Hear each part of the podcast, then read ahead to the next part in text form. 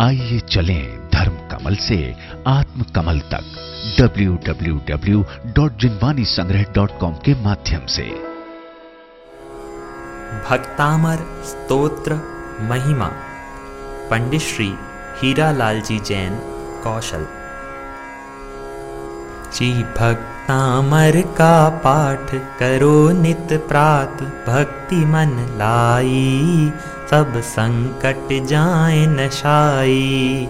श्री भक्तामर का पाठ करो नित प्रात भक्ति मन लाई। सब संकट जाए नशाई। जो ज्ञान मान मतवारे थे मुनि मान तुंग से हारे थे। चतुराई से उनने नृपति बहकाई सब संकट जाए नशाई। मुनि जी को नृपति बुलाया था सैनिक जा हुक्म सुनाया था।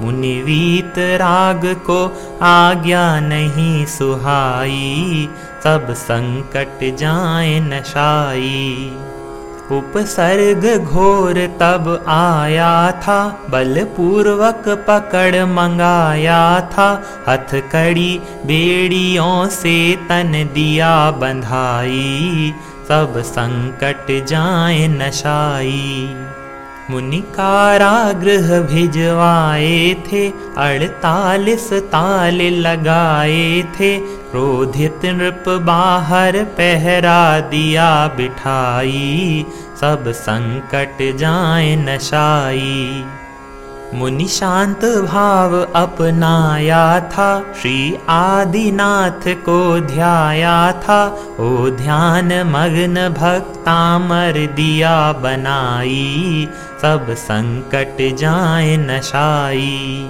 सब बंधन टूट गए मुनि के ताले सब स्वयं खुले उनके कारागृह से आ बाहर दिए दिखाई सब संकट जाए नशाई।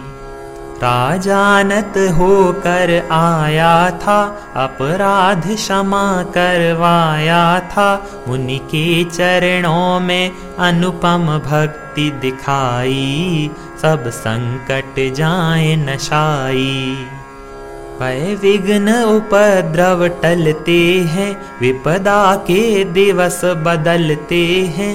सब मन वांछित हो, पूर्ण शांति छा जाई। सब संकट जाए नशाई।